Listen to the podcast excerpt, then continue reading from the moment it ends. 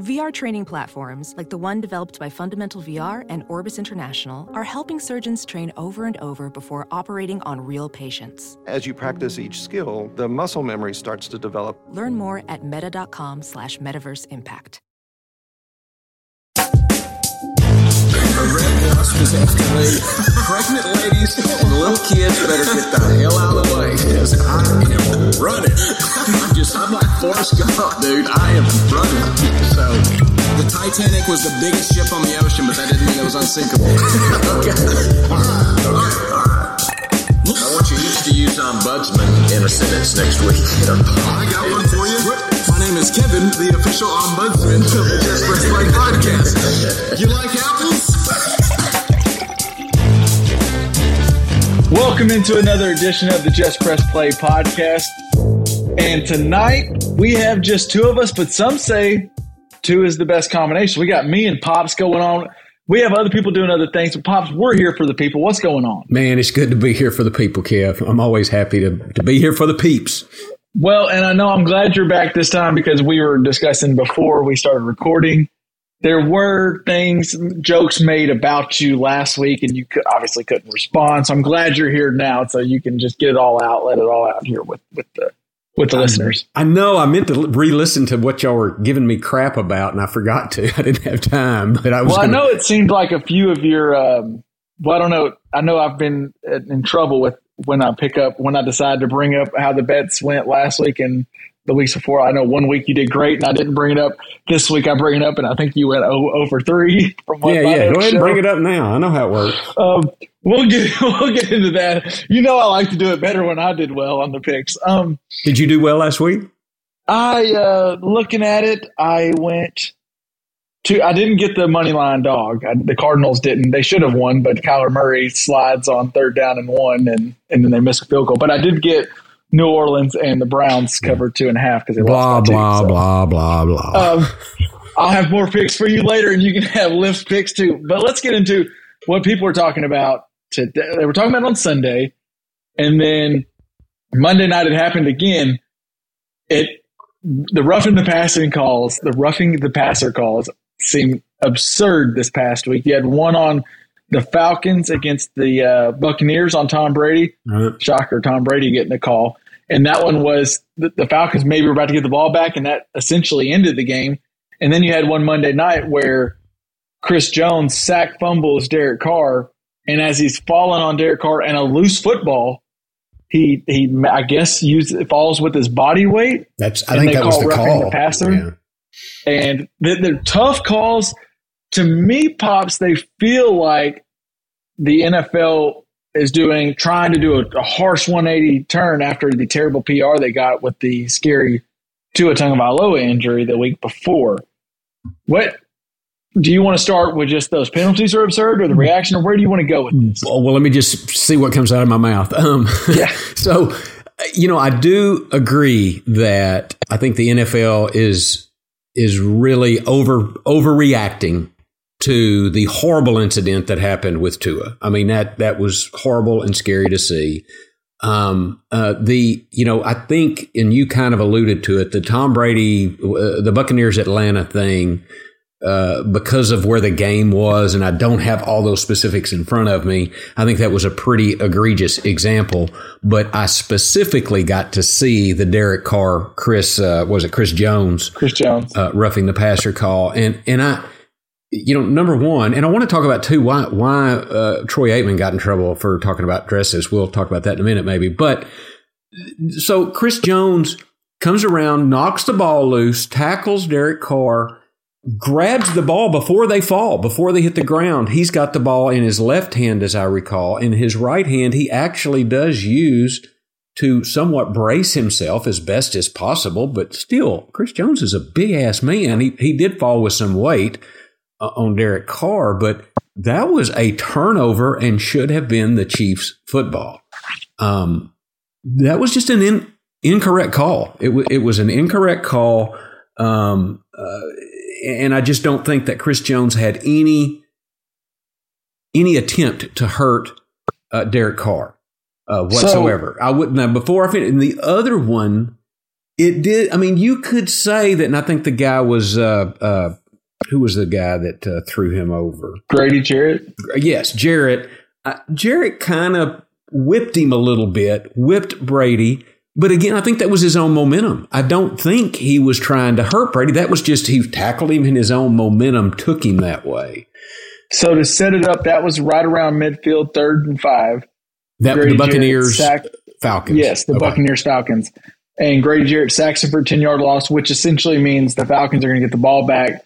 It was a six point game with a chance to possibly take the lead. Right. They okay. call roughing the passer. I think that one was um, the the ruling there was it, the what the ref was calling at least was the slinging of Tom Brady because if you if you look back, the Tua injury he did kind of get slung and his head whiplashed and hit the and hit the turf, and that's kind of how he hurt his head. Right. But I mean, Jerome Boger even like he he was the ref and like after the game he said the way he grabbed the quarterback and slung him to the ground. I'm like, I get it. You don't want concussions, but that's is that he like his description of the penalty was a description of a sack. I mean, it was.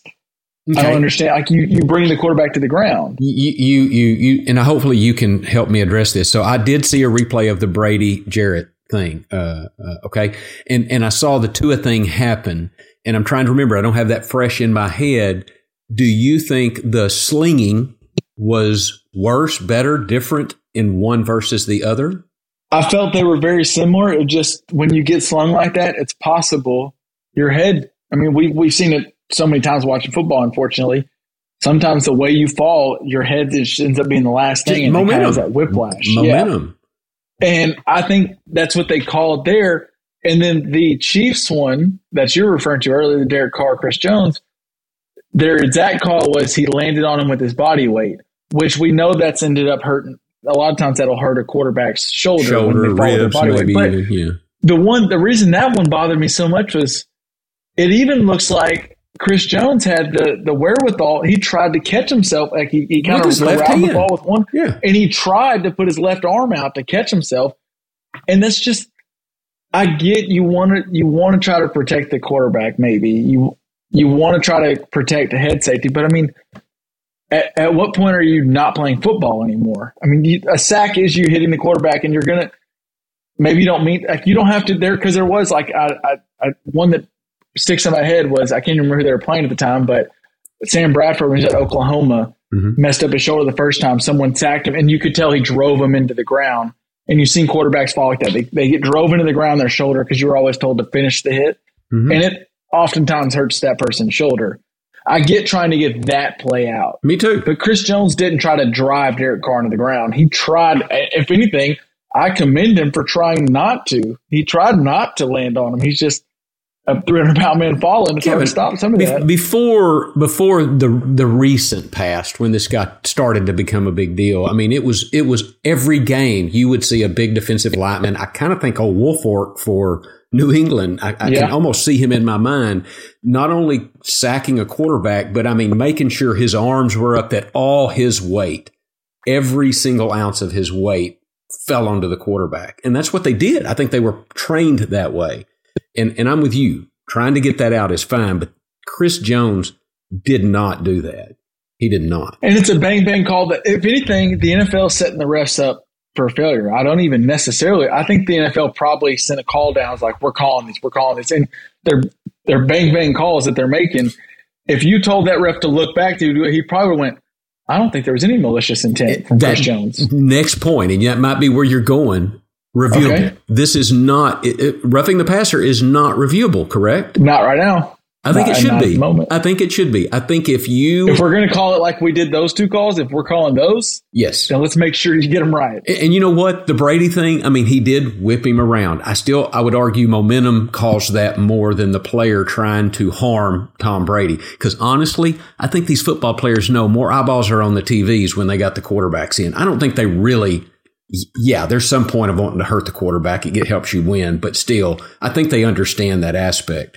But the Chris Jones thing, I think any reasonable person that would have reviewed that and taken a second look would have not ruled that roughing the passer. So you advocate for we should make roughing the passer reviewable? I think so. I, I, mean, I think I think this weekend is it like something where like almost like targeting is in college, where all roughing the passers are reviewable, or do you have like is that a challenge flag by a coach type of thing? I mean, I'm, now I'm just thinking out. Mm. I hmm. haven't thought about this before, but because I, I do agree, if we're going to call because they're erring on the side of caution, which that's the new. We can get into this too, but Teddy Bridgewater got uh, ruled out of the game. He showed no symptoms, but he did have he stumbled for a second, and they said they were going to ataxia is the new thing they're mm-hmm. looking for, right? And that's any form of stumbling, and they call you out and put you straight in the protocol.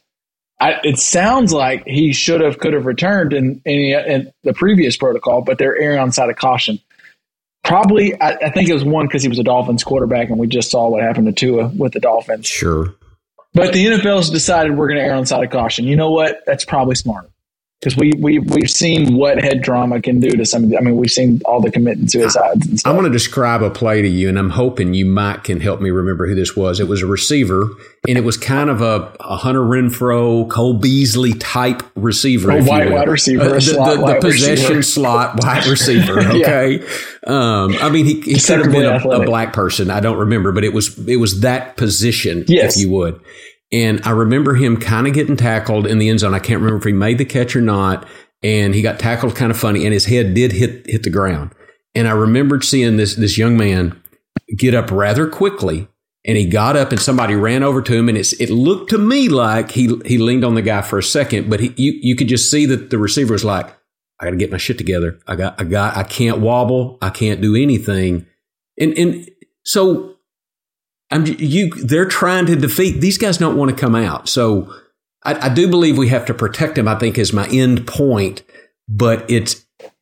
I think I might do the same thing had I been that receiver. I wished I could remember well, who it was I know It might be a Danny Amendola and a Julian Edelman back uh, with the Patriots because Julian Edelman has a story. This was this past no, week though. I saw this this past oh, okay. week. Yeah. Well, I've heard I've heard Edelman. I think it was Amendola gave the story about Edelman in the um, when the Falcons Patriots were in the Super Bowl and Edelman got rocked and his head hit the ground and uh, Amendola said he ran up to him and they had like a teammate thing where they did this with each other.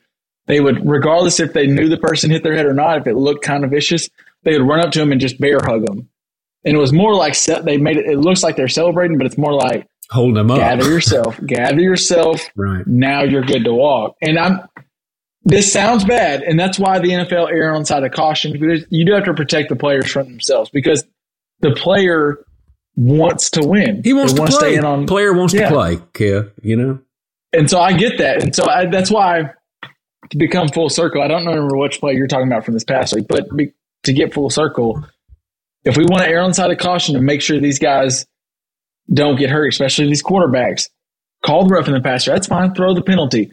But let's go be able to go back and go, oh, Chris Jones actually gave extra effort not to fall on Derek Carr. So we don't need to call that that flag. That flag shouldn't have been there. I'm I hate delaying the game more, but that if if we if we want to protect the guys and make the right call, I think we should review it. I, and, I and hey, if you reviewed the Brady Jarrett thing um, and decide it, it maybe it's tough to make that call, you can't overrule the call on the field. You know, right? I mean, I could see that. It's like I don't know. It doesn't look like there was intention. The the the Chris Jones thing. I'm telling you, I think if any 99 out of 100, I think the ref would go back and probably I think the ref would go say, look, went, mm. Dang, Jones did the best he could. I think he did everything. Because probably from the angle, I bet from the angle he saw, it looked like a huge man falling on Derek Carr. But when you see the other angle where he puts his left arm out, you go, "Oh, made the wrong call." And refs refs want to get the right call too. Um, yeah.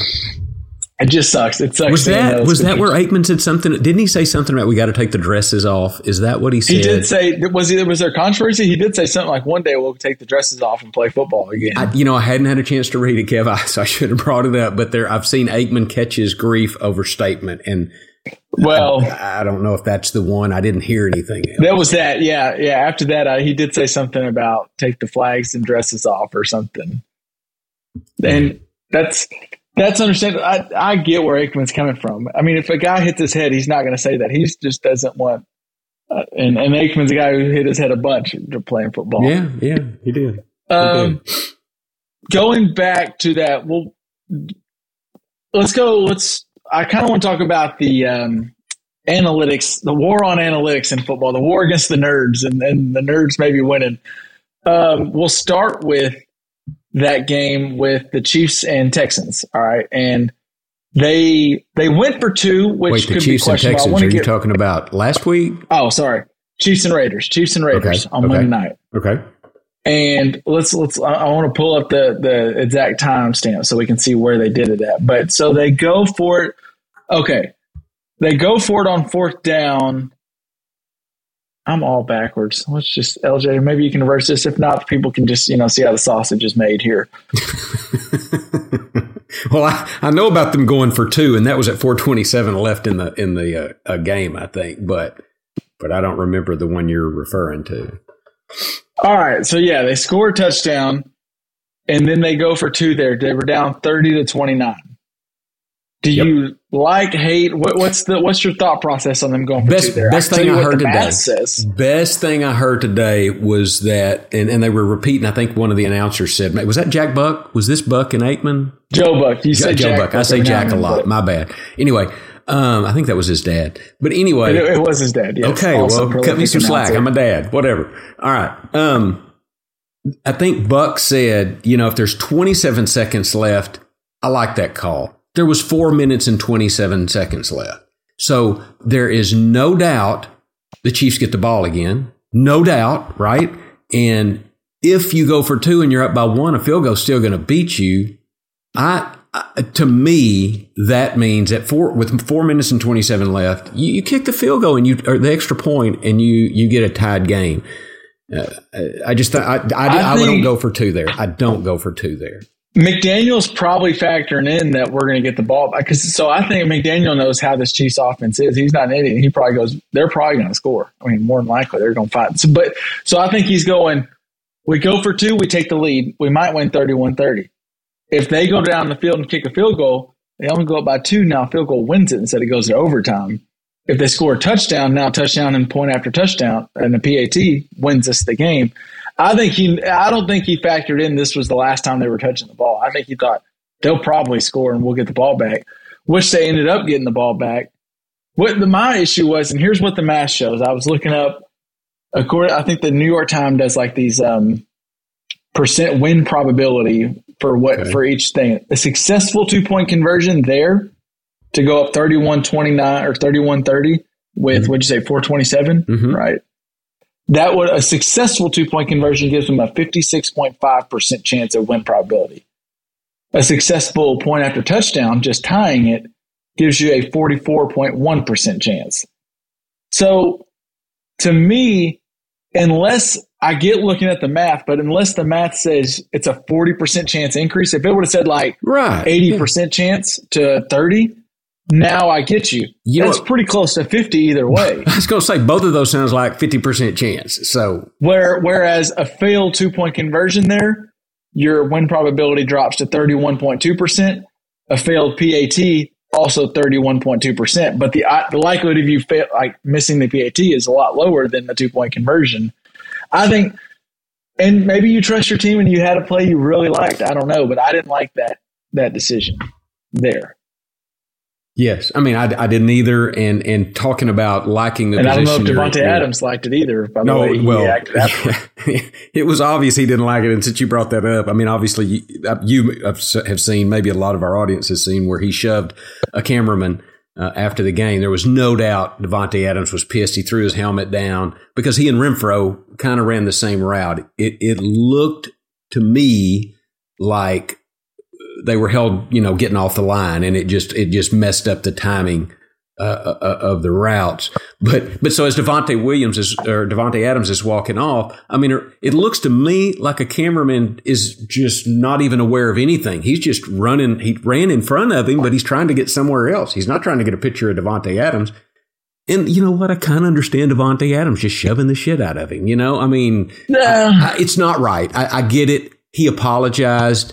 You know, he should he should do something to make it right by the guy. But it's not the end of the world. I mean, he shouldn't have done it. He shouldn't have. But Well, I mean, Davante Adams is being charged with misdemeanor assault. well, I mean, there's He's a price to for pay. You intentional know? overact and inflicted bodily, bodily injury. I think you It's ought to call those- the guy, you know, and go, look, I'm so sorry I hurt you. You know, here's here's uh, ten thousand dollars for your troubles. I'm so sorry. You know, whatever. I don't think this should be like a that's who Deshaun Watson or Deshaun Davante Adams is. That's what that's that, that's the kind of person. I I think he got mad. I think his anger took over. He should not have done it, and I think he knew right after. What am I doing? That was so stupid. Like I think he knew right after he did it that was dumb. I shouldn't have done too. it. I you just you play a, a if you a gladiator type sport, if you will. I mean, your your aggression is really high, and I think the cameraman was just doing his job. He was just running in front of him, getting the star players coming off the field. And I think I think as soon as Davante shoved him, he like he stands there for a second, and I it feels like in his head he's going, Damn. "Hmm, "That was that, That was, was so stupid." I- so I, it does not change my opinion. I hope the guy's okay. Me too. But yeah. Uh, but speaking of receivers who were upset, I don't know if Davante was upset with his coach's decision making there, but he wasn't the only receiver so who was upset with the decision making. oh yeah, I um, wonder who you're going to bring up. Keenan Allen, who was not playing during the Chargers game, tweeted out when I have to go look. Do you have do you have it where they were on the field at the moment? I think goes- I where he do. goes Let's see. down, It- Keenan yes. Allen just says, "What the hell are we doing?" It, it was it, all right. It's fourth and two. They're on their own 46 yard line. Okay, it's fourth and two. Okay, Uh, the the the uh, Chargers are on their own 46 yard two. line. They're up by two points. There's a minute 14 left, Kevin. You know how many timeouts Cleveland has? Zero. Cleveland has no timeouts. It's fourth and two. You're on your own side of the field. And I mean, I don't know. Analytics, my ass. I mean, you make it's it's not like you're fixing to punt to Tom Brady or Aaron Rodgers. You're punting Who are to, they punting to? Jacoby Brissett in the Cleveland with Browns zero timeouts. with zero timeouts. So by the time they punt it, a little time goes off the clock. They probably got a minute 10, say max, to go. And I figured this out. They needed to go approximately 48 yards. That would get them to the 32, which would get you a roughly 50 yard field goal. And I think they tried a 54 yard field goal and, and missed. But d- don't. And apparently, too, by, and I, I should say this, they did try to draw Cleveland off sides uh, at first, which I think smart. You know, it's fourth and two, go up to the hard count and, and try to get them, but they didn't do that. Uh, I don't know if they t- they didn't take the penalty. They must have take, taken the timeout. Taking timeout. And, and then I'm just you're up by two, one fourteen left. Uh, uh, Staley did say, and this, this you talked about, and things coaches know that we don't. He had Mike Williams on a rookie corner cornerback. I can't remember the guy's name, but he goes, "We like that matchup." I get it. I get it, but you're still so he does know something that I didn't know. You know that they're all they're former All Pro cornerbacks out, and they got a rookie in there covering Mike Williams. You know, oh, this just in a pretty decent wide receiver. Um, but Keenan Allen is out to not pull coverage away. Anyway, I just I remember seeing this. I can't remember where I was. There was no sound. I saw this happening. I mean, I saw it was fourth and two. I said, "Are they on their own side of the field? What the heck? What Well, I think you shot us a text at one point going, "What?" Well, well, I did when the kid, the Cleveland kicker, missed the field goal. I know I sent a Yeah. thing that said, "Wow, you don't think uh, Staley is happy about that?" He got lucky, lucky, lucky, and he did.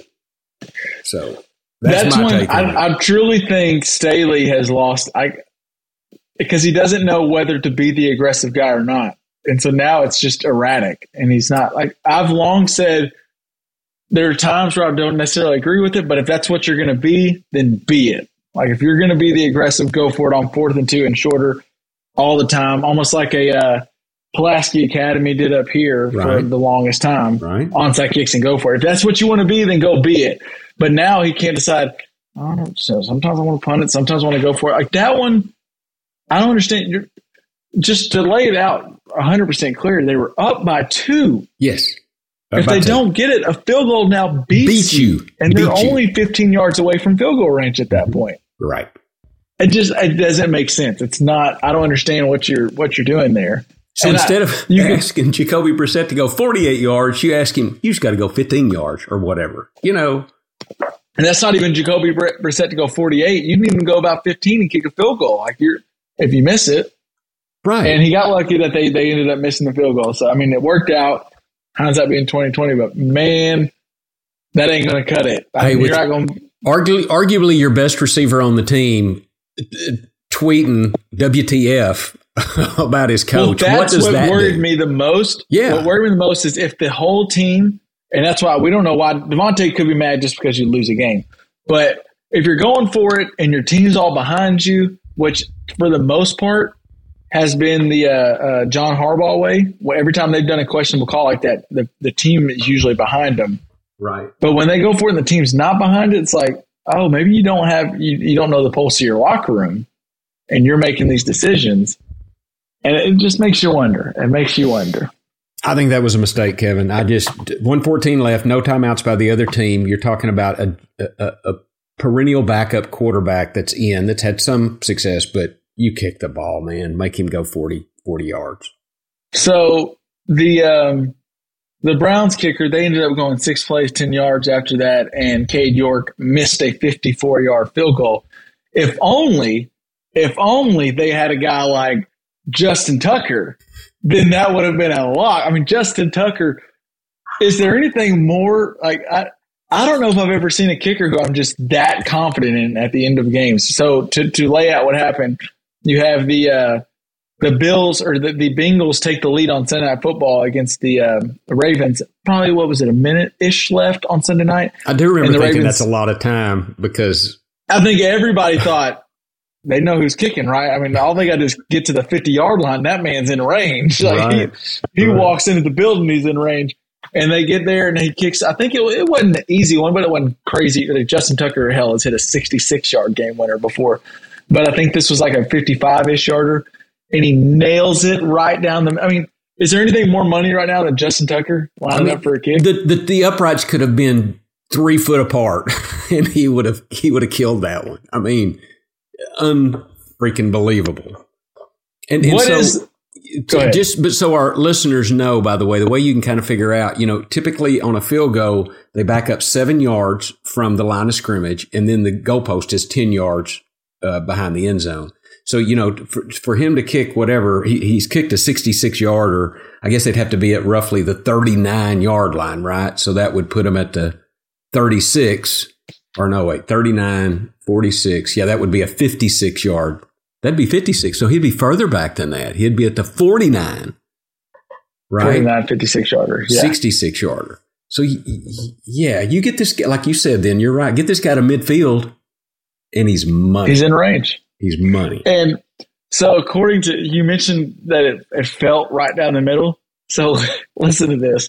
According to Next Gen's ball tracking data, Justin Tucker's game winning field goal across the upright with a Y coordinate width of the field, which is width of the field, of 26.52.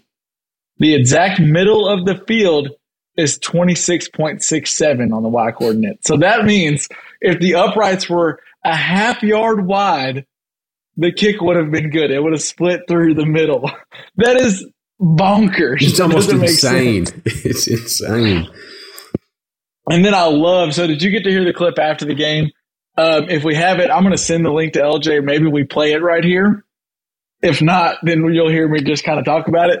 But I loved that they like you one. You don't get the kicker doing the post game interview that often. Not very right often. after the game, they ask him, and he was so just like, "Yeah, I was nervous, but I mean, really, it's just like uh, it's it's just 1.2 seconds. It's just the snap and then the hold, and then it's not even whether I'm good or not. It's just a process at that point. I just kick it, and it's not me. It's our process. And it was so cool. Like, he could have got up there and been like, "Well, you know."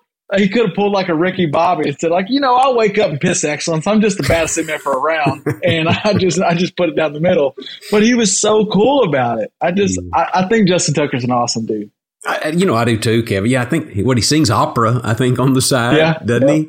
He does Uh, like some dancing too, I Just think. real quick, and I, you probably know this, but you know he makes an average of about six million a year. I think he signed a four-year, twenty-four million dollar contract, seventeen and a half million guaranteed. The average kicker, uh, I saw this was on Yahoo.com, makes two and a half million uh, a, year, and I would think that that's. I was a little surprised. Somebody probably is on the high. I guess Justin Tucker's pulling that average up. Well, so I, I'm glad you brought it up because I want to ask you the value of a Justin Tucker. So just looking at the top three kickers, we have you just said Tucker's contract. Uh, four for 24. So he's getting an average annual contract of six million a year ish. Mm-hmm. You got Boswell with the Steelers. He is second highest paid. He signed a five year, $25 million contract, five million less guaranteed than Tucker.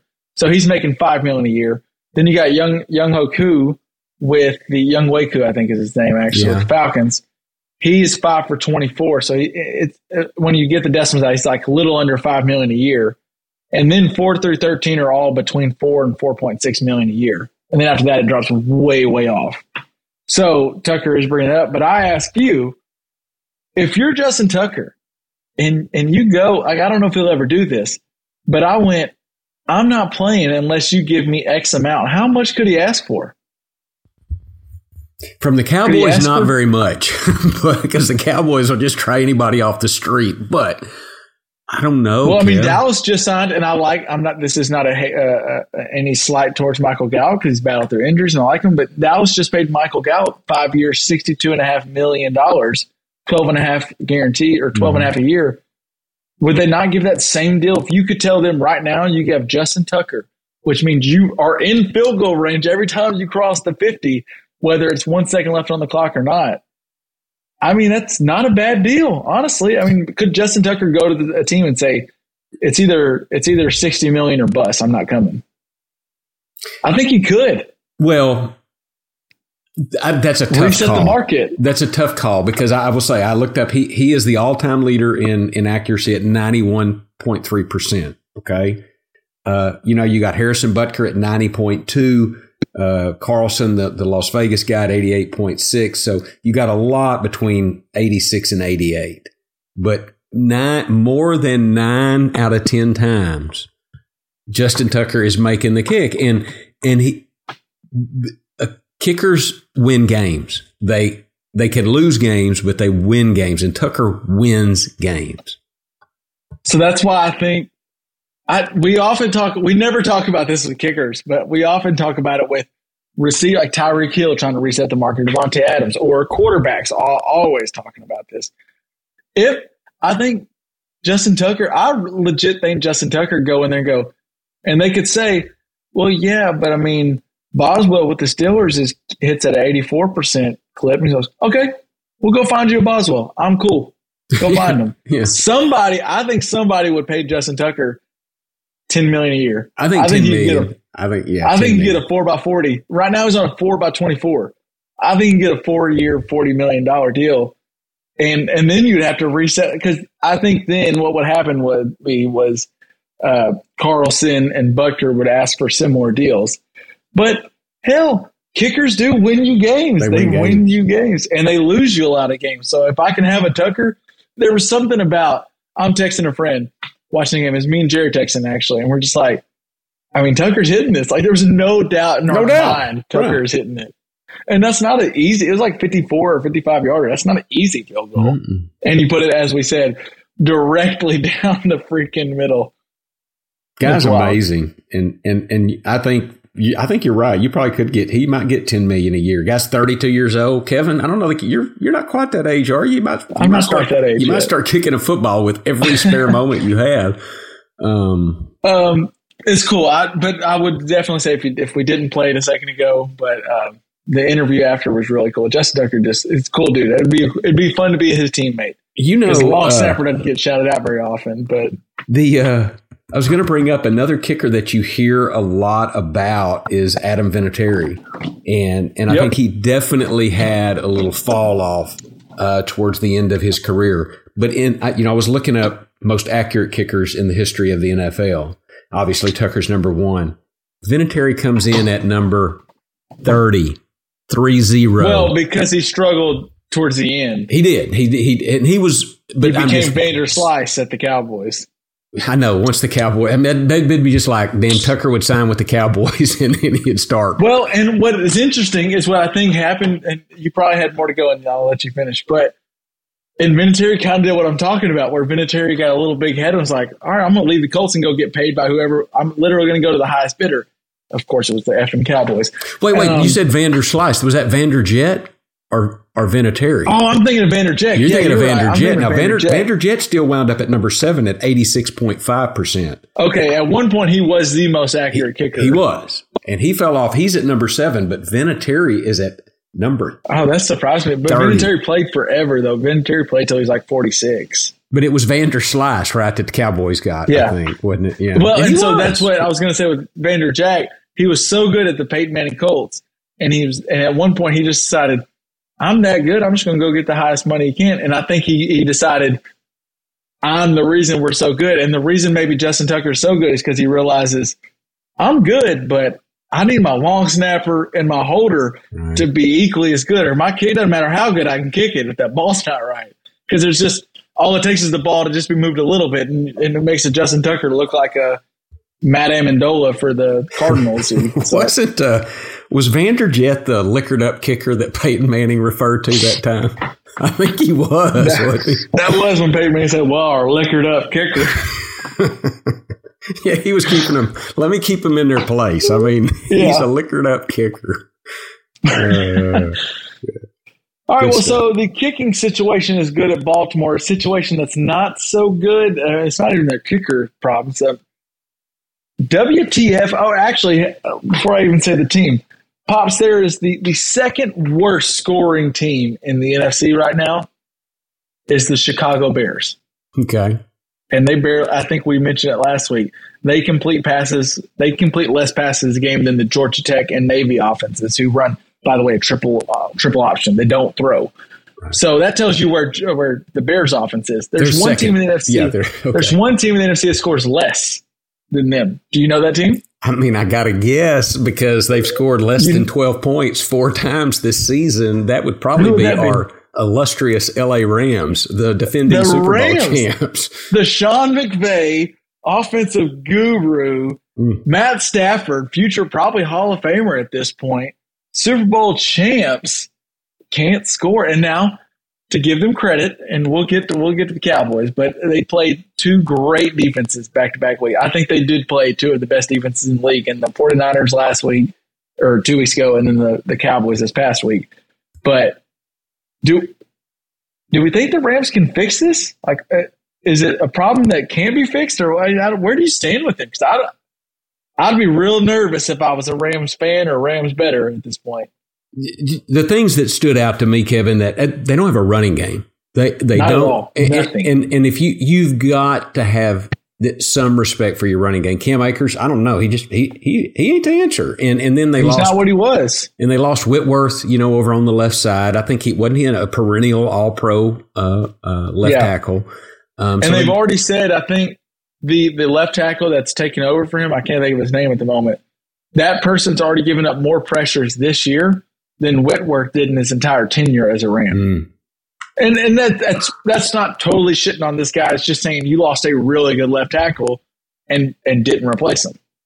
right, right. I, can they fix it? Uh, yeah, I, I believe in Sean McVay, and, and I'll tell you what, they sure can get the damn ball to Cooper Kupp. I mean, that's that's really. I mean, Higbee's a little bit of a weapon, I suppose, but Allen Robinson's not, and so Kupp is unbelievable. I mean, that guy But amazes the, me. the problem is he I But totally agree. that's it. But that's literally all they have. Like Mhm. all they have. But but when that's all you've got and you're still able to do it, that's impressive. Um, for him, for him personally, for Cooper Kupp. But I, they got a great defense, Kev. Um, and surely McVay, I do believe he's a great coach. Um, but he better start. You're right. They play two uh, tough defenses. I think back to back, but they they got a lot of work to do.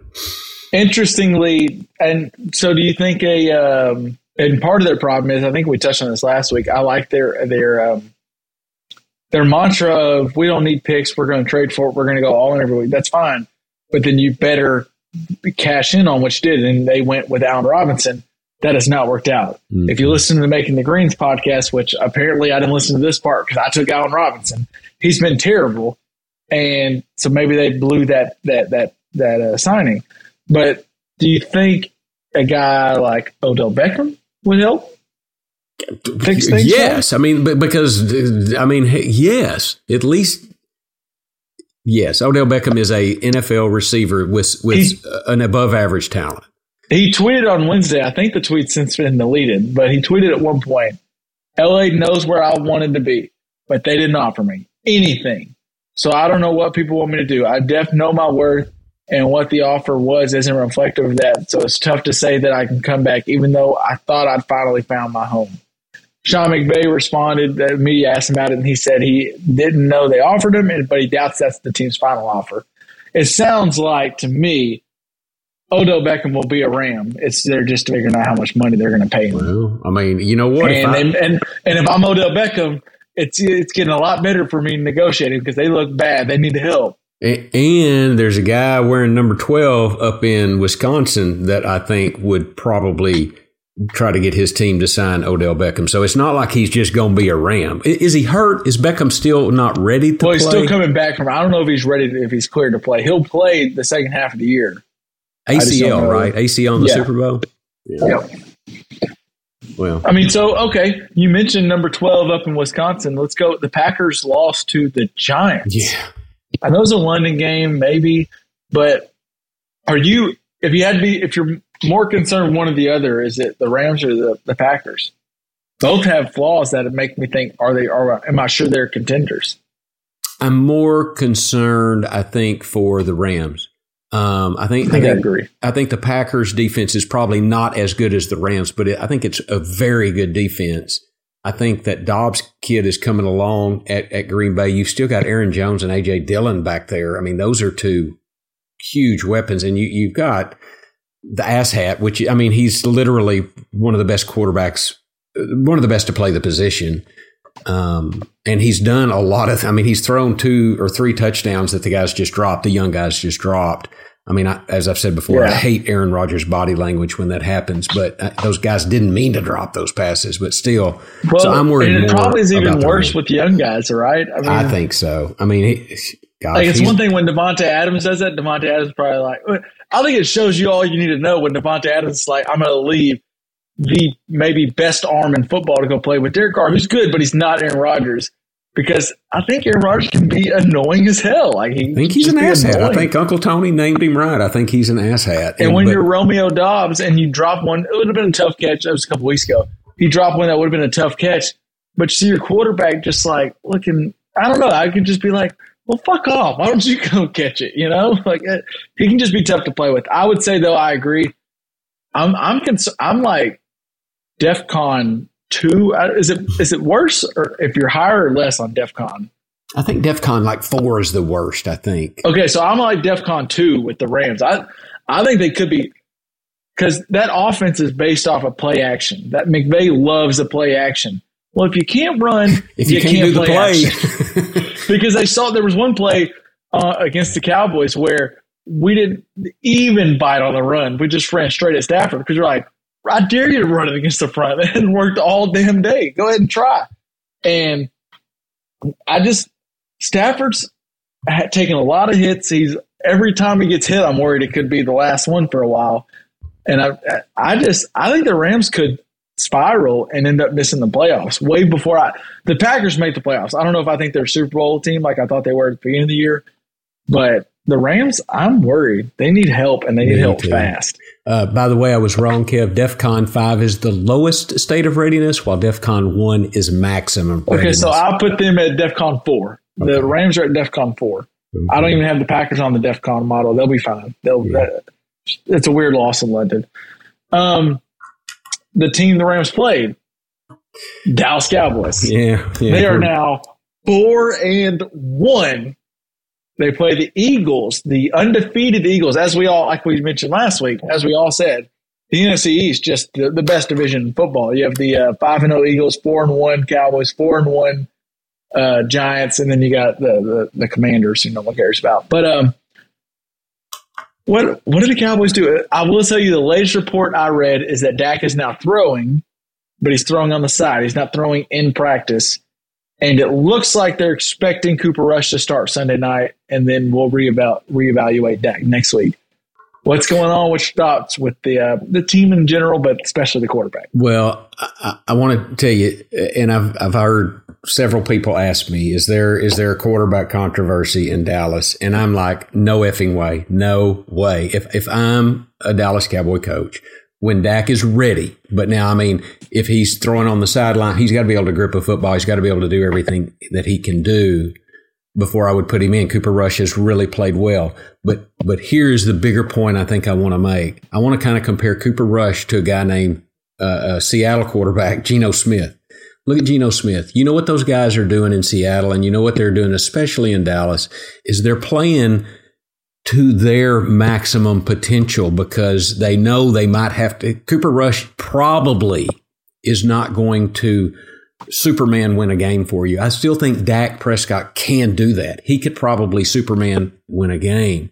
But when everybody on the team starts playing just that little bit bit better because they know they've got to they might have to, you know, they don't have their prime guy maybe on the field. And if they'll keep doing that when Dak comes back, and if you look at what Seattle Seattle has been in every game just about this year, and Geno Smith's playing his ass off. But I think the other players too, probably more in Dallas's respect, but are playing to their maximum capabilities because it's not Dak back there. And if they relax, yeah. if they let off the gas, if they, as as the asshat once said, just R E L A X, just relax a little if they relax once Dak gets in there and thinks, oh, Dak will make this throw, Dak will elude the rush, he'll, you know, I, I think we're in trouble. But if they keep playing like it's Cooper Rush back there, I think we'll be a better team because I think Dak is more talented.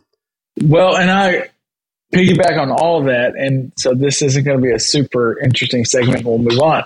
But I, I just don't understand the Cooper Rush Dak argument whatsoever. Like Cooper Rush is a great backup quarterback.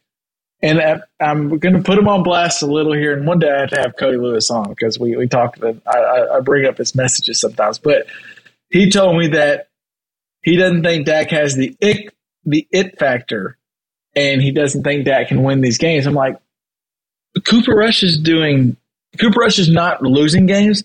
He completed a, 12 passes for 102 yards against the Rams. Yeah, right. That's I'm glad you didn't turn the ball over, but the game started with a scoop and score touchdown. And then we blocked a punt, which we didn't score a touchdown on that one because we couldn't convert inside the 30 yard line. Cooper Rush is doing enough. He's like, and what I think it comes down to is I think sometimes Kellen Moore gets bored with the offense they're running right now, which is you take a couple four yard runs and you might have to punt it. But overall, with this defense, you keep giving that offense chance. We're going to score. Don't get and he gets Dak and he's like, "Oh, I got all my toys now." Instead of running and getting four yards, I'm going to run this crazy play and hit four verticals and touchdown on one play. You don't have to score every time. I don't think it's a Dak problem. I think it's a Kellen Moore problem. And just treat Dak the same way and just know some of those plays where Cooper Rush gets you a five yard game, Dak's going to flip around and turn that into a 60 yard touchdown but don't like bank on it. Just let Dak make those plays when he does. Hey, what Cooper Rush is doing is he's not losing games, and the Dallas defense is winning games. I think that is what's happening. Cooper's being a perfect backup quarterback. That's what He's, you want. A backup quarterback, don't lose me the game. Man, he is that Ford F 150 4x4 that is steady and he's not making mistakes and you hit the key and he 100,000 miles on him, but right? it keeps starting and he keeps going. Dak, I mean, Ferrari might be a little bit of a, of a trafficking in hyperbole for him, but I mean, he's a sports car and I do think he's got more ability. And if he doesn't have to throw four verticals, you know, every time. Let the defense win the game and let Dak be there when you need him. And uh, well, and that's why I think it could be super beneficial for Dak to be on the sidelines and see this and go, he just wasted a whole damn quarter, but our defense is so good that we're still winning. I'm not saying like he's not talking shit about Cooper Rush, but I just think he realizes I don't have to score every time I touch the ball. I can throw it away and punt. That's fine. That is okay to check down even though I know Zeke's not going to get this third and 12, nothing's there. I'll check down. We'll punt. We'll live to fight another day. I, mm-hmm. I just think it's insane. And I, to circle all the way back, I actually like the decision to start Dak this week or start uh, Cooper Rush this week because do not start Dak until he's 100% ready. Do not start him until he's ready because even if you lose this week with Cooper Rush, if you could have told Jerry Jones after week one's injury, you're going to be four and two after six weeks. Jerry Jones would have wrote you the check. Like, Right. He'd have been like, Where do I sign? sign me up. Let's go. Where do I sign? So, and, and I'm not saying that they might not win. The defense is that good; they'll be in the game for a little while. It just depends how they can hold them out. If if Dak's not 100 percent healthy, don't bring him in. And next week, if Dak's not, I bring him in once he's fully healthy. I agree. I don't think there's any quarterback controversy. I'm I'm assuming in the locker room they know there's not a quarterback controversy because if you watch Dak and Cooper Rush in practice, you just know, oh, one guy can make these throws and one guy can't. Like I think it's obvious. And I'm good for Cooper Rush to win, and I hope he gets a big deal out of it somewhere. But We're not pooping on Cooper Rush. Appreciate everything No. you've done. You are a great. We're so. I'm happy you're on my team. I'm happy. that's what sucks is when I do this, it sounds like I'm a Cooper Rush hater. I'm like the I'm opposite. I'm just I just. Oh. yeah. I think we're on the same. Let's see. Do here. we have any other games we didn't touch on? I do think we mentioned last week. Are there any uh, bad, bad teams, like any just awful teams? The Steelers are for sure. I think the Steelers are team. probably the, Steelers worst. are bad. Um, um, what did I'm, I'm trying to look around real quick. The Jags. I, I don't know what the hell to do with the Jags. what's happened with? Tr- we were on them. He's the last two weeks. Uh, uh, he's not been good. I don't know what's. Yeah, I just on. don't know. I don't know. Yeah. I am glad last week I told the people that I lifted the Commanders off my uh, suspension list for betting, but it was only to bet against them. And that can stay like you can bet against the Commanders. Hell, maybe take the Bears on on Thursday night against Commanders because they're just awful. The Broncos stay on the suspended list because what the f was that we watched on Thursday night? That was the worst Thursday night game I've ever seen in my life. Well, it, it it's only potentially going to be upstaged for worst game by this Thursday night's game. My, God, I'm not watching the Bears and the Commanders Thursday night. I'm just not. You know, actually though, actually though, this is not to be an advertisement of the NFL because they do just fine. They don't need me. That game will probably be exciting because both teams are so bad. They'll probably be like a thirty-one to thirty game of just weird touchdowns. Because Carson Wentz is the epitome of a weird touchdown. That, that's what he does. Uh, where do you you weren't with us last week? The Broncos now sitting two three. I just want to get a quick read on you. Are we like worried? Worried? Is Yeah, Car- are we worried. worried Yeah, about we're Russell. Wilson? yes, we're worried about Russell Wilson because If you could right now, if you could trade straight up and have Geno or Russell Wilson, who would you take? I'm not that ready the to get rid of. paused. Yeah, I paused, you but- I don't think Russell Wilson is the, is at that point, but I do think he needs to realize what made him good is is using his legs some and and and he needs to get outside the pocket and not be afraid to run. And I've seen him do it a little bit, but um, uh, I'm not ready to throw in the towel. But boy, it looks like Denver. And and I'm gonna tell you, I think Nathaniel Hackett. Uh, wow, we hadn't talked about Matt Rhule getting fired, you know, yet, but. Yeah, um, true. Nathaniel Hackett's made some questionable calls uh, in in his short tenure. Uh, I'm not. No, I would take Russell Wilson still over Geno Smith. I would, but Geno Smith does look damn good this year. I will say that. Matt Rhule got fired, and the, his team has actually scored more points than Sean McVay's. Who would have thought? Yeah. Well. Um, let's see. I think that kind of. I don't have any other big games to touch on unless you do. I, I I'm very curious to see what the Eagles' offense does against the Cowboys' defense because I think it's a good defense, and I haven't decided yet is the Eagles' offense really really good or if they're good because Jalen Hurts makes a few throws a week where I'm like, maybe I need to put some respect on Jalen Hurts. Like he might be legit, legit. You know, I think Jalen Hurts has been through some adversity, certainly getting Alabama to the championship game and then, you know, having to sit aside for, for, for Tua and stuff like that. So I, I think all that has, it's kind of like Brady, you know, and how I, he's not the most talented guy, but, but where he came from and where he was drafted. I'm talking about Brady now, you know, has made him who he is. And I think Hurts has a little bit of that. And I think Hurts is turning into a, a really good quarterback. I, I, I'm, Me too. Uh, I've is always thought he was a great teammate. and Now I'm like, oh, he's a great teammate and maybe also just a really good quarterback. Well, I think he's got the physical tools, you know, p- uh, physical tools exuding. He, he's got a lot of the physical tools, but I think he's his head's his head's getting right. And and I, I he I, if I was a Philly fan, I'm not. Um, if I was a Philly fan, I'd be pretty excited uh, about the possibilities with Jalen Hurts at my quarterback position. Any other games you want to touch on, or are you good? No, but I want to I want to comment something quickly on what Yeah. LJ kind of brought up and this this whole how the defense uh, is, Oh, is yes, changing yes, the offense and the running back coming back because I've been thinking about this for a little while and and would be anxious to get into this with LJ, but I begin beginning to wonder will we ever see another Barry Sanders?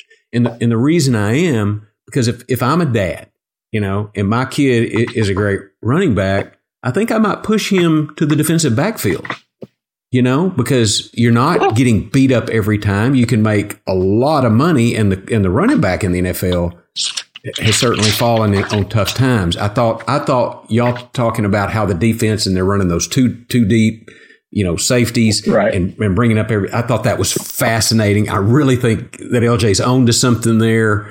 Um, I, I think that we are going to see the running back come back, and I hope so. I watched a thirty for thirty on Barry Sanders recently, and oh my God, that guy was amazing to watch. And I just wonder if those athletes are now on the other side of the football, you know, because of where things Yeah, are. it, uh, that one's tough. So I, LJ was saying, get back to a take the four yard gains and then run, run, run. I just wonder if you ever get back there because you just. I think you learned that running backs aren't as skilled. So like receivers are crazy skilled, like crazy footwork, crazy hands, and so there are there is a elite receiver, and there's a big drop off from there running backs aren't quite as skilled as far as just hands up. They're just physically really skilled and vision, I guess. But so it makes me wonder. I think teams are so bought into this. Instead of drafting a, a running back in the first round, I'm going to take three third round running backs, and one of them will be solid. And they just they they rather do a committee that how many times how many teams right now have a guy? Just, I mean, you have the Titans, I guess, with Derrick Henry, Nick Chubb, but also they have Kareem Hunt, I guess. Barkley Yeah, was is probably the only the only team that has. That Nick Chubb, he does happen to be one of my fantasy running backs, so I I try to watch his and games. But nice. he he's a beast, man. He runs hard. Um, he he can catch the ball. I know they put Kareem Hunt in a little a lot, but I do think we might see that bell cow back, I, which is what LJ was kind of saying. I I think we. Could I don't see think that we see back. that back anymore. You don't? I don't think we see that back. No, and because what's going to happen to me is offenses find a, they'll figure it out. They'll figure out this defense. But the defenses have gone fast and a little bit smaller, right? I mean, So now if you're saying just put put big boys, up Derrick Henry in there. okay, you know, and and we'll see. and we'll run see two tight end sets and a fullback and go. All right, go. I just think Because if you do back. get five yards a pop every time, that's a touchdown. You're going to drive right down the field and get a touchdown. That's right. That's right. You get four know. yards every time. I wouldn't mind seeing So- some running teams. I wouldn't mind seeing a Barry Sanders, a Emmitt Smith, or a, a Jamal Lewis. I'm going back to those Ravens days, like just a power run game or something. That'd be fun to see. the again. bus. Remember the bus? I mean, Jerome Bettis, yeah. mm, I, you know, one running back that was, and we can. This is now just a tangent. One running back who was one of the greats in my childhood that I didn't like that much, and uh, maybe you don't like him. That's probably what helps me. But uh, I wasn't a huge Shaun Alexander fan. He was awesome at the Seahawks, but I wasn't a big Alexander fan. no, I, I wasn't either. Um, uh, probably one reason. I mean, I didn't see a lot of his games for whatever reason, you know. But was before Ticket. I mean, that was like right as when Sunday Ticket, where you Yeah. could watch. He was he was in So Seattle, so Seattle- he probably didn't get. it was only going to get on my TV if he's playing the Saints, you know, or, or the, the Cowboys, pretty much because Or that's the regional coverage. Yeah, so I didn't see him a lot, but yeah, I wasn't. I always liked. I liked a quarterback, uh, a running back with some wiggle, and it seemed like Sean Taylor was. Uh, you know, I like Terrell Davis. Sean if you remember him, and Terrell Davis was kind of a one cut and go, but I loved his. I did like that running style. Um, Earl Campbell, I know you probably didn't get to see him. Earl Campbell would run I over your ass, and he had some wiggle, and he'd run away from you. Earl Campbell may be the best running back I've ever watched his career uh, play out. But It blows my mind. You mentioned it, like you didn't get a chance to watch. Like it's still. I was. I actually thought about this. Now you bring it up, it makes me think about it again. I should have wrote it down, but I was watching college football this past weekend, and now I can watch the CBS game, the Fox game, or I can log on to the Watch ESPN app and watch. Like I, I can log on to these different app, either the Fox Sports or the ESPN, and watch. They have multiple games on their apps, not just the one that's available to you regionally. Mm-hmm. And so I can, I'm pretty much can always like as a Razorback fan, I can always catch my team playing. But there wasn't that long ago that mm-hmm. like the Razorbacks are playing Mississippi State, you're probably just not going to get to watch it. Right. You just it's not if CBS didn't pick it up as their SEC game, you might not get it. And and you and same with NFL. Like I can't even fathom on a Sunday turn on the TV and I just get to watch one of two games at Yeah. noon. Like like what if I'm it's watching Dallas and Carolina? Oh wow, that's exciting. you know, Like that's just crazy. Like there is a there is an age now because like I do remember that time where we were flipping like because you got red zone or uh, the ticket pre. I was still fairly young, but I do remember a time where you like you you know you're probably getting Saints or Cowboys. There's an age that doesn't know a time where you just don't get every game imaginable. Well, and there were times, Kevin. Do you remember when, like, we would get it would be the Saints who whatever whoever handled, you know, that channel. Say say the Cowboys were playing an AFC or no, that's they're both NFC teams, but for whatever reason, the local station would get the Saints, and so they couldn't play the Cowboys. So you may not be able to see the Cowboys in Yeah. Texarkana. It, That just it's hard to fathom now, but there's Crazy. times where it was nuts. Yeah. All right. Well, um, if you have enough money, you can just get Sunday ticket nowadays. And what we're about to do is make you some money. We're gonna we're gonna give you our our locks. So just for the, anybody new to this situation, we're gonna give you our favorite favorite. We're pick against the spread, our favorite dog against the spread, and then we give you just some free money. We're gonna give you some plus odds, just a money line dog to win outright. Pops, I'm still kind of looking at lines. Do you have where do you want to start? What's your most confident thing you got?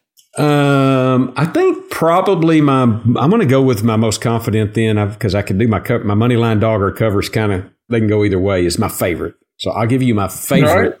Favorite First. favorite. And I think we talked about them just a minute ago. The Denver Broncos are going to the LA Chargers. The LA Chargers are giving up five points, is what I show. And so I think the Chargers at home, which I know still LA, whatever. I think the Chargers are going to cover. Now, I didn't do so great last Four week. So, so, oh, so it's four and a half. I'm showing five. So, okay, I'll take them at four and a half. You get four and a half. You get four and a half. What you got. So I'm taking the Chargers to to to win by more than four and a half. They're my favorite. Uh, they're at home, and I'm that's who my that's my pick. Um, so I'll go favorite as well. And this one, honestly, they should be on my suspended list, but for some reason they're not. Um, I'm going to go Jaguars minus three. Jaguars are playing the Giants. They're at home.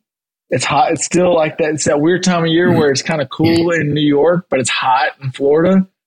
And I think the Giants are coming back from London. I just don't think the Giants are that good. And I think the Jags, they're not quite the team we thought they were at the beginning of the year, but they're not as bad as they've been the last two weeks. So I, I, I, we'll, we'll roll Jags. Hey, I think that's a good call because you know what? They kind of need to play like their backs against the wall because they, they they really don't need Yeah. a, a third loss in a row. Well, So- and the Giants are now playing. They're, they're kind of. I do like. I, I think Brian Daboll just might be a good coach. I think the Giants might have found a good I do coach. too. But the Giants, it's it's kind of that. I mean, this is more for championships. But Pat Riley had that disease and more thing. But the Giants are four and one. It's hard for them to play with that same sense of urgency that the Jags will probably play for because the Giants Agreed. are like, we're we're awesome, we're, we're great, and Saquon Barkley is fun to watch. Wow, I just want to throw that out there. I want I'm watching any Oh, yeah. game he's playing. No doubt. No doubt. Um, give me your uh, underdog to cover, not the money line dog, just underdog to cover. Right, my money, my, my dog to cover, and this could have went the other way too. But New Orleans is a home dog getting a point against Cincinnati. You're getting another point and a half, is what I'm saying. So we'll Okay, so I get, now. I get one point five. So I think New Orleans covers that. I think they have a real good chance to uh, to win that game at in New Orleans. Um, who's is it? Is Taysom Hill playing quarterback, or who's playing quarterback for him? Do you know? Uh, quarterback, they'll have Andy. Well, Andy Dalton or Is it Dalton? Yeah, Winston's out for a little bit, right? yeah. What's, well, I don't know. I think it's up to date. I I just realized I screwed up. I got one week ahead, so the the, the chart the Jags don't even play the Giants this week. It's For God's next week. sake, what are you talking about? Aren't you the host? What's up with you, dude? I am the host, so we'll go then. Well, the easy pick. I got you an easy pick. You should never, because I already cashed in on this this team earlier this week. So I'm just going to go go back to the well. The Chiefs are underdogs at home for They're the home first dog. time in Patrick Mahomes' career. Give me the Chiefs plus two and a half against the Bills. I know it's the Bills. I don't give a damn. Give me the Chiefs. Plus hey, I looked at that one too. I, you know, Bill Schmills. I mean, the Bills are good, but hey, the Chiefs are no slouch. Um, you want to? um, you you want a fun a fun Chief stat? Sure. Here, I'm, I'm gonna pull it up for you here. Because so what I was saying when I'm going back to the whale, there's nothing more that I like, especially now that it's it's uh, it's legal in the state of Arkansas. Checking the live odds when the Chiefs go down by double digits. I let me see what those money line odds are. Can I get some plus odds? So career win percentages. Pat, uh, Patrick Mahomes is at the top right now at uh, seventy nine point four percent. Tom Brady's right below him at seventy six point two percent. These are active quarterbacks, by the way. Sure. Josh Allen's at three at 65.2%. And then at four is Patrick Mahomes when he's down by 10 points or more at 57.1%. And then there's Herbert and Derek Carr. Patrick wow. Mahomes is the comeback king, especially because you just know they score so fast. When they drop down by 10, check the odds. And if they're plus odds, think about it. Think about it, people. Um, quick shout out, Roy. Travis Kelce, what he had seven receptions, like 25 yards, four, count them, four TDs. I mean, I wow. took, so I did a little prop bet thinking they're going to, they're, they're going to have one goal and that's to make sure Travis Kelce doesn't kill him. So I went under on yards and my, it hit, but he still had four touchdowns. He went under yards, but by God in the red zone, he was a machine. He was a beast. Yeah. Um, okay, so I need a dog now. I need, or no, I gave you my dog. I need. No, you're covered. You got to give me your Jags. cover, cover dog. Yeah, because I screwed up the Jags. Um, my cover is going to be. You went Chargers for your cover. No, no, that was my favorite. Uh, my cover is New Orleans to cover. well, so but I screwed the, the, Chiefs. The Chiefs are dogs, so I took the Chiefs to cover two plus two and a half. Well, I'm going to have so to say, boy, I'm good lord. So you're saying the Chiefs are covering, right? Yeah, they're going to plus two and a half. They're going to cover. They're probably going to win outright, probably as a money line dog, but that's not what I'm putting money Chiefs, on. I before E or it's I before E except after C. Is it right? Yeah. Chiefs. I always misspell Chiefs. Actually, that's just kind of okay. a Chiefs plus three Buffalo. Okay, that's your cover. Um, I'll tell you my. I don't know. You what haven't given me a favorite out. then yet, right? Well, so I don't know what time this comes out, but I, I think I'm the, the team's terrible. I'm betting on the Bears. Give me the Bears minus one. I think they win that game. So that's your favorite? They're a home dog yeah, at minus my favorite, one. Favorite. Well, yeah, that's my. I hate to call the Bears my favorite. See, anything, I showed yeah. it as a pick 'em. I showed it as a pick 'em. I'll take that too. I mean, I just think. Well, but can you do that? Is that are you? You're not a home dog, right? Or, or that's your favorite? I guess. I don't. That's know. my favorite. Yeah, but they're I not a favorite. They are minus one on mine, so I mean well, they're, they're favorite on mine. Do you want to take a different one? I can no, take no, you a no, different no, one. No, I have another no. one I I'm like. Just, I have another just giving I you a little grief. I'm just giving you a little grief. All right, so money line dog. Then who you got for your money line dog? My money line dog is uh, I did mention this guy before. Uh, Geno Smith uh, is a home dog. The Seattle Seahawks are home dogs to the Arizona Cardinals, getting three points at home. And I'm just telling you, I am Arizona sucks. I mean, I, am not saying they don't have talent, you know, whatever, but they just look like a. a, a DeAndre Hopkins comes back next week, not this week. okay, week. that might so change it, but yeah, I'm going to take Seattle uh, as my money line dog, getting three points at home. I don't hate it. I don't hate that at all. My money line dog is going to be. I think. Uh, I think go the Patriots. Patriots at Cleveland plus two and a half. I don't think the Patriots are that good, but it, it, worked for me last week. I went under and Patriots last week because I do think when Belichick knows a quarterback, he knows how to stop him. He just he knows how to stop Jared Goff. We saw oh, when he, he does. They, uh, Weren't they, they the high scoring team in the right? league? Didn't they were. Yeah. And everybody hit the over. And one, I just kind of like fading the public pick. But two, I was like, Belichick killed Goff when Goff was at the Rams with that high powered offense. And so I was like, maybe Belichick just knows something. And he shut him out. And then this week they're going against the Browns who have Jacoby Brissett. He was in that locker room for two years. I think he knows Brissett. And I just don't the Browns aren't terrible, but I don't think they're they're good. And so I, I like that. I like Did you see speaking of the Patriots, they mentioned that uh they asked him, "Does Bailey Zappe have a shot at winning the starting job over Mac Jones?" And uh, Belichick wouldn't close the door on it. He was like, well, "I don't know." So he made it sound like Zappe has a chance at winning that starting job. Well, I, you know, the few I've seen a few uh, plays with Zappe in, and it looks like he can he can toss that ball around for sure. He looks He like he's got an arm. Yeah. The other uh, honorable mention, but I took him as my dog. But Chiefs money line, I, the same reason I like them when they're plus or when they get dropped by. Anytime you get, it's almost like just anytime you get the Chiefs or even the Bills for that matter on a on a money line plus odds, you're like you're betting on Josh Allen and Patrick Mahomes at that point. I mean, those are Hey, I almost bets. took I almost took KC as my money line dog. I, I agree. Getting three at home. I mean, I know Buffalo's good, but I don't know. You you went you went Chargers to cover Broncos. You know you know your boy Staley's going to go for two when he shouldn't, and it's going to screw up your cover. Maybe not because he caught some hell this week for that. I mean, his Yeah. own receiver called him out. I, I don't know. There could be strife in that locker room. There, there could be, but that's that's who I picked. All right, let's wrap this thing up. Normally, we wrap up with what's Tony's drinking, but I mean, I'm sure Uncle Tony's drinking on something, but I, we just don't know what it is at this point. So instead, we're, I'm going to try something new. There's a Reddit thread where it's "Am I the asshole?" and maybe at some point we'll fat we'll we'll bring in our own "Am I the assholes?" of our own personal experiences. But I'm to start out, I'm just going to bring up a scenario, and then Pops, we can decide is this person the asshole or not. So Okay. here it is. This is from uh, Jay. I don't know what their name is, but here's the story. Growing up, I had 35 cats through the 18 years I lived with my mom. Three of those cats were named Samson, Sabrina, and Sunny. I have two sons and a daughter. Their middle names are Samson, Sabrina, and Sunny. When I was pregnant with my then husband, he didn't really care about the names. He gave his input, but didn't really feel strongly about any names, especially middle ones. I suggested these, and he agreed and sounded and said they sounded nice. The bad part, I didn't tell them they were the names of my previous cats. I don't know why. The first two, I did just think the name sounded good with their first names, regardless of my cats being named that. By kid three came, I immediately went to my cat's names for inspiration and settled on Sunny. My husband liked it, but again, I didn't tell him that they were named after cats.